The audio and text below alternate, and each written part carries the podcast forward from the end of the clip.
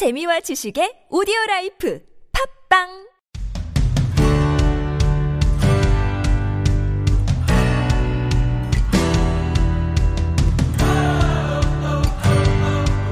네, 볼리 FM 풋볼리스트 라디오 청취자 여러분 안녕하십니까. 오늘 4월 22일 주요 축구 이슈 한번 달려보도록 하겠습니다. 손흥민 선수가 그제죠? 네, 군입대를 했습니다. 군사훈련 입소를 해서 지금 굉장히 낯선 기분으로 하루하루를 보내고 있을 것 같은데 KBS에서 손흥민에 이어서 황의조도 군입대한다는 소식을 전했습니다. 5월 둘째 주에 육군 훈련소에 입소할 예정이다. 이런 보도가 나왔습니다. 축구계 복수 관계자는 22일 황의조가 다음 달 둘째 주에 충남 논산 육군 훈련소로 입소한다. 황의조 입소 날짜는 5월 7일이다. 이렇게 밝혔다고 합니다. 지금 뭐 유럽 다 마찬가지죠. 프랑스 역시도 지금 리그가 중단이 돼 있습니다. 코로나19 때문에. 그래서 이 기간을 이용을 해서 손흥민처럼 4주 기초 군사 훈련을 받기로 했다고 합니다. 황의조 선수는 사실 그 2018 그 자카르타 팔렘방 아시안 게임 금메달 획득에 거의 뭐 이런 말은 다른 선수한테 미안하지만 거의 한 70% 정도의 어떤 그 공헌도가 있지 않나. 정말 미친 듯이 골을 넣었잖아요. 거의 그 아시안 게임이 있었던 그 기간만 놓고 보면 그 전후로 다 해가지고 황의조 선수는 거의 뭐 메시급이었습니다. 예. 뭐 어마어마한 득점력을 기록하면서 우리 대표팀을 결승까지 끌어올렸고 특히 그 우즈벡전 대단했죠. 우승하는데 아주 혁혁한 공을 세웠던 황의조 선수인데요. 이번에 손흥민 선수에 이어서 5월 거의 뭐 맞물리겠네요. 예. 이게 남자들끼리 하는 표현으로는 손흥민은 4월 꾼번이고 황의조는 5월 꾼번이기 때문에 황의조 선수가 나이는 같지만 이제 군대 서열로는 후배가 되는 어떤 그런 농담거리가 또 생기는 그런 상황이 되지 않을까 생각이 되고요. 황의조 선수가 이제 5월 7일날 입소한다고 치면 이미 지금 귀국을 했겠죠? 네, 당연히 귀국을 했다고 기사에 나와 있고요. 2주 격리 끝난 이후에 이제 훈련소 입소를 할 걸로 보입니다. 모쪼록 황의조 선수도 몸 관리 잘 해서, 기초 군사훈련도 잘 받고요. 또, 그, 지금 병역법 바뀌어가지고 544시간에 이제 봉사활동을 해야 되는데 이게, 저희 이제 유튜브 볼리TV에 영상이 이제 올라올 텐데, 지금 굉장히 좀 어렵게 바뀌었어요. 좀 까다롭게 바뀌었습니다. 기존에는 선수들이 본인은 모교에 가서 그냥 훈련만 해도 이게 약간 좀 후배들을 좀 가르치고 이런 것들도 봉사활동으로 인정이 되고 준비 시간이나 이동 시간까지도 봉사활동에 봉사 시간으로 쳐줬었거든요. 근데 그렇지 않고 하여튼 굉장히 좀 까다롭게 좀 바뀌었기 때문에 아마 선수들이 해외에 나가 있는 선수들이 특히 544시간 채우는 게 쉽진 않은데요. 어쨌든 성실하게 잘 기초군사훈련 마치고 나서 봉사활동까지도 잘 좀 마칠 수 있는 그런 그 한 해가 됐으면 좋겠습니다. 자, 그러면 이번에는 포폴리스트 기자들이 작성한 오늘 주요 축구 이슈 한번 살펴보도록 하겠습니다. 오늘 좀 가장 큰 이슈를 모았던 것은 축구 외적인 그런 보도였는데요. 위험천만 K리거 운전 중 휴대전화 인증 퍼레이드. 이게 운전 중에 인스타그램 통해서 이렇게 좀 몇몇 코치 또 선수들이 이렇게 좀 휴대폰으로 촬영하고 뭐 이런 약간 좀 몰지각한 행위를 한 것 같아요. 이게 좀 며칠 지난 걸로 알고 있는데 하지만 공론화가 안 돼서 뭐 그냥 넘어가는 분위기였던 것 같습니다. 아무튼 이 기사가 나오면서 굉장히 좀 많은 분들이 이런 일이 있었다는 걸 좀 알게 됐는데 선수들이 이런 행위들을 그러니까 뭐 인스타그램에 전에도 그 사회적 그 격리를 어긴 선수가 그걸 약간 좀 장난식으로 자랑하듯이 이렇게 올려서 아주 문매를 맞은 적이 있었는데 이게 순진하다면 순진해서 다행인데 아무튼 이런 행위를 안 하는 게 가장 좋은 거고요.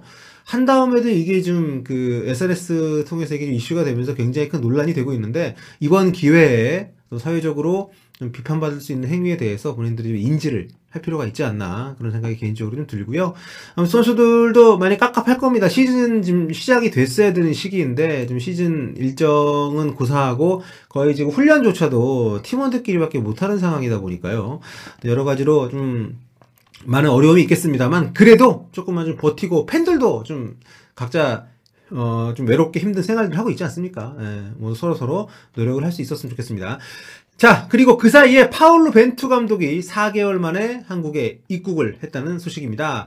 자, 김동환 기자의 기사고요. 축구 국가대표팀 파울루 벤투 감독이 긴 휴가를 마치고 돌아왔다. 이게 쉬려고 쉰 게 아니죠. 2주간 자가격리에 돌입을 할 예정이고요.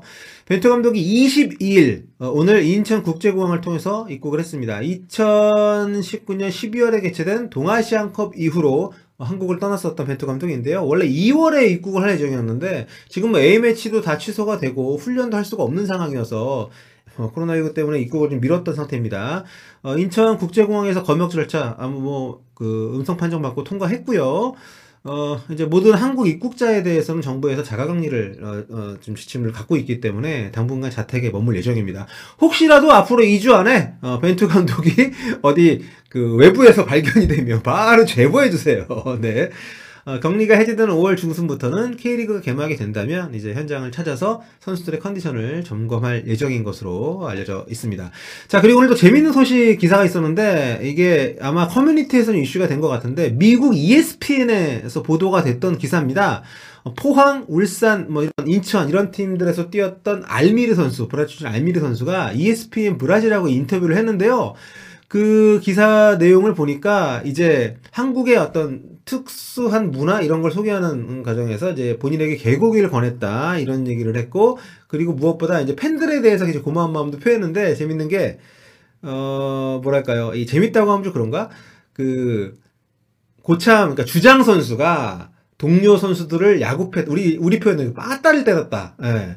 근데 이 친구가 그 2007년부터 2010년 정도까지 있었거든요. 그러니까 이때도 선수들끼리 고참이 후배를 빠따로 때리는 이런 일이 있었다. 이게 지금 외국 선수 입에서 지금 나온 거기 때문에 이거 굉장히 좀 인상적인 그런 어떤 보도가 아니었나 생각이 됩니다. 뭐 지금은 당연히 없겠죠.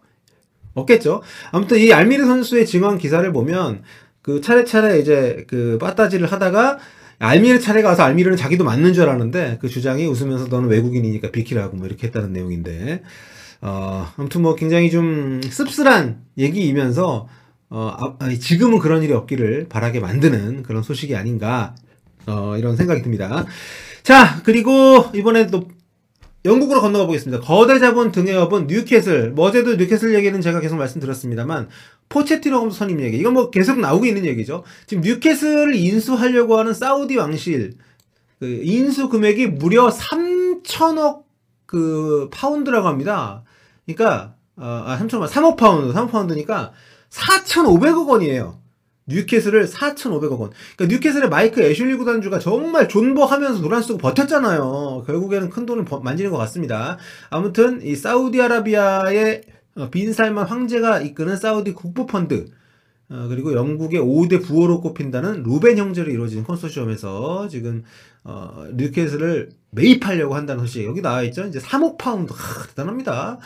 아무튼 뉴캐슬이 이렇게 만약에 넘어가게 된다면 스티브 루스 감독의 미래가 좀 불투명해지는 건 사실이고요. 그러니까 그러면서 포체티노 감독, 그리고 알레그리 감독 얘기도 있고요. 여기 보면 라파엘 벤스리 감독 얘기도 있는데, 아무튼 차기 감독 썰도 썰입니다만 감독도 감독인데 선수 영입도 무지막지하게 하겠죠. 그러니까 맨체스터 시티 만수르 회장이 처음 이제 매입을 했을 때 그 초기 부분 분위기가 좀 오지 않을까.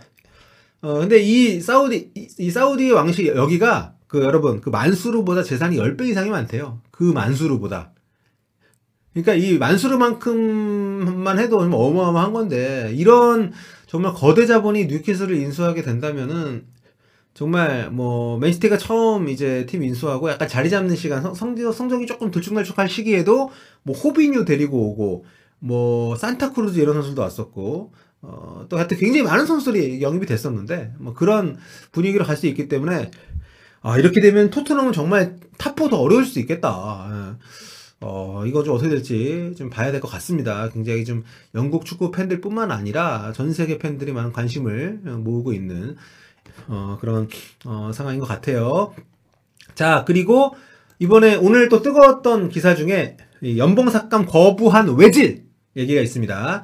외질이 이제 연봉삭감 요구를 좀 거절했다, 이런 좀 뉴스들이 있었죠. 자, 유지선 기자의 기사인데요. 일단 한번 읽어드리겠습니다. 아스날의 최고 연봉자로 알려진 메스트 외질이 구단의 연봉삭감 요청을 거부했다. 선수단의 임금 삭감을 통해 확보한 금액이 어디에 쓰이는지를 먼저 밝히라는 것이 외질이 요구했던 것 같습니다. 아스날 구단은 지난 20일 1군 선수들이 향후 1년간 임금의 12.5%면 8분의 1이죠. 예, 이걸 삭감하는데 동의했다고 밝혔다. 양측은 임금 삭감과 관련해 2주간 협상을 진행했고 아르테타 감독까지 나서서 선수들의 참여를 독려한 것으로 알렸다. 하지만 만장일치로 합의가 이루어진 것은 아니다. 외질을 비롯해서 선수 3명이 임금 삭감 요청에 반대표를 던졌다. 외질의 주급이 5억 3천만 원이래요. 일주일에 5억. 예. 근데 이게 이기적으로만 볼 수 없는 게 사실 그 외국 스포츠 선수 이런 급의 선수들은 자기가 자발적으로 이미 기부 활동을 굉장히 많이 하고 있거든요. 뭐 재단이 있는 선수들도 있고 그렇기 때문에 무작정 이게 임금을 깎는다고 해서 결국에는 정말 안 그래도 재벌인 구단주들만 도와주는 거 아니냐, 이런 지적에도 저는 일리가 있다고 생각을 하거든요. 그렇기 때문에 외질의 이의 제기도 그런 거라 생각합니다. 외질 역시도 뭐 기부 활동을 많이 하는 그런 친구이기 때문에. 이 기사에도 있습니다만 외질은 최근 불우아동 1000명의 수술비를 비롯해서 터키와 시리아에 있는 난민 10만 명의 식대도 지원했고 선행을 계속 많이 해왔던 선수예요. 그렇기 때문에 이게 외질이 뭐 나 내 돈 내기 싫어 이게 아니라 이렇게 내가 뭐 이 정말 피 같은 급여를 삭감을 하는데 이게 어디 가는지 알려달라. 뭐 그런 되게 합리적인 요구가 아닌가 뭐 생각이 들고요. 근데 이제 비난 여론이 좀 많이 있었던 것 같아요. 그래서 뭐 결국은 수용을 했다는 기사가 또 있습니다. 예, 이제 오늘 오후에 나온 기사인데 외질한테 문매. 그러니까 이게 영국 현지 언론들이 지금 여론도 그렇고 축구 선수들 급여에 굉장히 민감합니다. 너네 왜 안 깎냐고 계속 여론이 좀 그래요. 그래서 외질도 이제 어쨌든 어디에 쓸지 확실히 해달라고 그러면은 이제 급여 삭감하겠다. 뭐 이런 얘기를 계속 좀 하고 있는 거죠. 좀 좀 씁쓸하면서도 좀 영국도 굉장히 지금 어제도 한 800만 넘게 들어가신 것 같은데 영국도 상태가 심각합니다. 그래서 우리는 KBO 리그도 개막일을 정했습니다만 K리그 역시도 지금 그 5월 9일 뭐 이렇게 좀 그 가능한 개막일을 지금 조율을 하고 있는 상황이잖아요. 그렇기 때문에 한국은 굉장히 좀 많이 그 개선이 나아진 상황이고 유럽은 지금도 아주 뭐 훈련조차 못하고 있으니까요. K리그 얘기 나온 김에 좀 말씀을 드리면 연맹이 이제 24일에 이사회를 개최를 합니다. K리그 경기 숫자 개막에 결정할 거라고, 야구는 144경기 그대로 할 거라고 좀 보도가 나간 걸로 알고 있는데 야구는 이제 올림픽이 취소가 되면서 확보가 된 올림픽 일정을 이제 그 활용을 해서 기존 경기수를 지키려고 하는 것 같은데 축구 같은 경우에는 사실 좀 그 경기를 최소한 48시간 이상은 쉬고 해야 되잖아요. 그래서 좀 경기 수를 아마 기존 하는 대로 하기에는 쉽지 않아 보이는데 아무튼 상황을 좀 지켜봐야 될 것 같고요.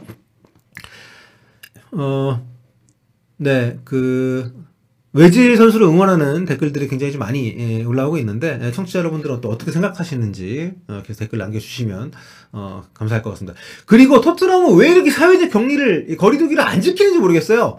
오리에하고 시소코가 공식 사과문을 발표했다는 소식입니다. 자, 세르주 오리에와 허인혜 기자 기사인데요. 세르주 오리에와 무사 시소코가 신종 코로나 바이러스 감염증 확산했다는 사회적 거리 지침을 어긴 뒤에 사과문을 발표했다. 오리에는 22일 본인의 인스타그램에 팀 동료 시소코와 함께하는 훈련 동영상을 게재했다. 아니 할 거면 하지 왜 그렇게 다들 SNS에 올리냐고. 자, 최근 영국을 포함한 각국 보건부는 코로나19 확산을 방지하기 위해서 사회적 거리두기 지침을 내렸는데요. 하지만 두 선수가 야외에서 마스크도 안 쓰고 일정 거리를 두지 않은 채 훈련을 이어가면서 큰 논란이 일었다고 합니다. 사과문을 통해서 모범을 보이지 못한, 이건 모범의 문제가 아니라 이게 전염이 될 수 있기 때문에 그런 거예요. 네. 자, 아무튼 두 선수는 바이러스 확산을 막기 위해서 정부의 지침을 반드시 지켜야 한다. 우리는 NHS 임직원분들의 노고에 대한 감사의 표시로 기부도 할 예정이다. 이렇게 얘기했다고 하는데, 아니 기부는 기부대로 하고 지켜야죠. 물론 선수들 입장에서는 이게 그 실내에서 몸 관리하는 게 참 한계가 있기 때문에 참 훈련하고 싶겠죠. 그리고 뭐 이 좀 혼자 하는 것보다 같이 하는 게 도움이 될 거고. 근데 지금 무리뉴 감독부터 한번 이렇게 좀 논란을 일으킨 적이 있기 때문에 저거 토트넘 선수들은 좀 더 조심해야 되는 거 아닌가, 이렇게 좀 생각이 드는데요. 예. 그리고 K리그 중계 관련해가지고 뭐 물어보시는 분들이 계시는데 이게 JTBC에서 하는 걸로 알고 있습니다. 근데 아직까지 공식적으로 발표를 한 것은 아니기 때문에 2부 리그 중계는 아마 적어도 네이버로는 다 볼 수 있지 않을까, 그런 생각이 좀 들고요. 자, 그리고 다른 소식들 한번 좀 보겠습니다. 좀 여러 가지 이야기들이 나오고 있는데 지금 이제 기성용 선수 관련 소식이 있는데, 기성용 관련 소식이라기보다는 이 약간 좀 몹쓸놈의 자식 얘기죠. 우리 콜롬비아하고 A매치 할 때 기성용 선수를 향해서 약간 이 눈짓는 행위를 했던 까르도나, 이 친구가 자기가 그런 짓을 한 것은 한국이 모욕적인 행동을 했다, 뭐 이런 얘기를 했다고 합니다. 이거는 좀, 네. 자, 베스트 11 기사인데요. 과거 한국 선수를 상대로 눈찢기 인종차별을 해서 비난받았던 까르도나가 당시 자신이 행했던 행동과 관련해서 변명을 했다. 이게 벌써 3년 됐군요. 2017년 11월 달에 경기에서 이렇게 했죠. 아마 많이도 기억을 하실 텐데, 예. 이거, 예. 21일날 콜롬비아 매치에 데포르테스하고 이제 인터뷰를 하면서 내 심장과 하나님을 걸고 말하건대 그 행동은 그들의 모욕적인 행동에 대한 반응에 불과했다. 아니, 우리 선수들이 그랬는지도 우리가 확인할 수 없지만 설령 그랬다더라도 인종차별 행위는 이거는 그저 변명이 될 수가 없죠. 이건 쓰레기지. 네, 그 행동은 충동적으로 나온 것이었다. 공개 사과를 했다. 나는 인종차별주의자가 아니다. 뭐 이런 얘기를 했네요. 네. 그 또 누구죠? 아, 나 갑자기 개인을 까먹었다. 레알 마드리드, 우루과이. 아, 누구지? 인종차별 행위했던 애? 요즘에 잘 나가는 레알 마드리드. 아, 여러분 이름 좀, 발베르데 감사합니다. 정준기님, 지성환님. 이 발베르데도 그때 한국에서 이제 그런 일이 있었죠. 그래가지고 그 뭐냐, SNS에서 본인이 사과문 올리기도 했었고. 네. 그래서 제가 트위터에서 그 친구가, 전에도 제가 말씀드린 적이 있었는데, 그 친구 사과했던 거를 제가 RT를 냈거든요. 리트윗. 뭐 별다른 얘기도 안 하고. 그런데 이 자식이 나를 차단을 매겼어. 여러분, 대한민국에서 레알 마드리드 선수한테 차단당한 사람 아마 저밖에 없을 거예요. 아닌가?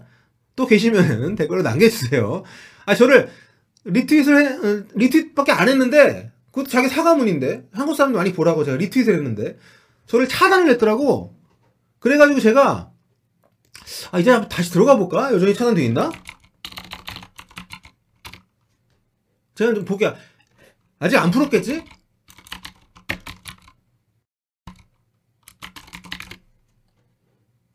발베르데, 아, 이거는 제가, 네, 약간 뜬금없긴 합니다만, 네. 아이씨! 보세요, 여러분! 이놈의 자식 봐봐! 아직 다 차단돼 있어! 발베르데. 야, 이 트위터 인증마크 돼 있는 놈이 나를, 야, 내가 무슨 죄를 졌다고! 어?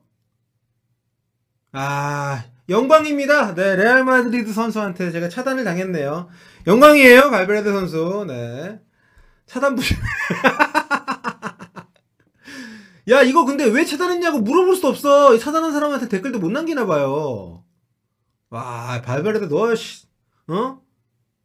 아니, 이게 제가 그냥, 얘가 사과문, 그때 인종차별 사과문 올린 거를 제가, 알티를 했을 뿐인데, 저를 차단을 매겼어요.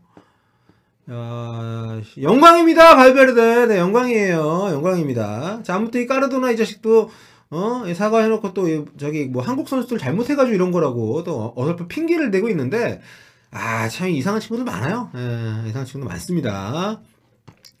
자, 그리고 마네가 클롭 감독한테 서운해한다는 기사가 났네요. 자, 이 클롭 감독한테 삐져가지고 레알 마드리드 행을 추진한다, 뭐 이런 기사가 나왔는데, 자, 유지선 기자의 기사입니다. 최근 레알 마드리드 이적설이 불거진 사디오 마네가 위르겐 클롭 감독에게 토라진 것으로 알려졌다. 영국 스포츠 스포츠는 21일 마네는 지난해 발롱도르 투표 이후 클롭 감독에게 불만을 품게 됐다. 클롭 감독이 자신과 함께 후보에 올랐던 팀 동료 판다이크를 공개적으로 지지한 것에 불쾌함을 느꼈다. 이거 너무 소설 아니야? 마네는 발롱도르 시상식에서 최종 4위를 기록했다. 리오넬 메시가 1위, 판다이크, 호날두가 2, 3위를 기록했다. 당시 클럽 감독은 현 시대 최고 선수는 메시가 맞지만 지난 시즌 최고의 선수는 우리 모두가 봤듯이 판다이크다, 뭐 이런 얘기인데, 이게 상처를 준 것 같다고. 이거, 네. 뭐 상처를 받았을 수도 있겠지만 마네가 그 정도로 속이 좁나? 마네는 그런 스타일이 아닌 것 같은데, 자선 활동도 정말 통크게 하고. 뭐 어쨌든 혹시라도, 네, 마네가 계속 리버풀에 있으면 좋지만, 혹시라도 만약에 마네가 떠난다면 클롭 감독님, 저기 런던에 굉장히 마네 못지않게 마네를 넘어설 수 있는 재능 있는 또 그 공격수가 있습니다. 그 클롭 감독님 잘 아시는 선수예요. 클롭 감독님 독일에 있을 때부터 잘 아는 선수니까 그 선수를 영입을 해 보시는 것도 좀 괜찮지 않나. 그럼 또 이렇게 작은, 제 또 약간 좀 조언을 드려봅니다. 이름은 잘 기억이 안 나는데, 예. 지금은 잠깐 좀 무슨 군사훈련을 받고 있다고 하더라고요. 하하하하, 네. 자, 뭐, 앞으로 어떻게 될지 모르겠습니다만, 네. 리버풀 빨간색 옷이랑도 잘 어울릴 것 같네요. 네. 좀 그런 선수가 있습니다. 예, 좀 관심을 가져주시면은, 좋을 것 같습니다. 네. 자, 오늘, 주요 축구 이슈 읽어드리는 시간 여기까지 일단 마무리하고요. 또 저희가 이 팟캐스트 저희 해해해라고 해외 축구 토크 시작을 했거든요. 저하고 우리 김정용 기자 또 우리 이유영 아나운서 이 세 명이서 좀 별별 소리 다 털어놓는 우리 팟빵에 폴리 FM 검색하시면 있으니까요. 많이 청취해 주시고요. 댓글도 많이 남겨주시면 감사하겠습니다. 자, 오늘 퇴근길 라이브 축구 읽어주는 시간 여기서 정리하도록 하겠습니다. 여러분, 다음 시간에 뵐게요.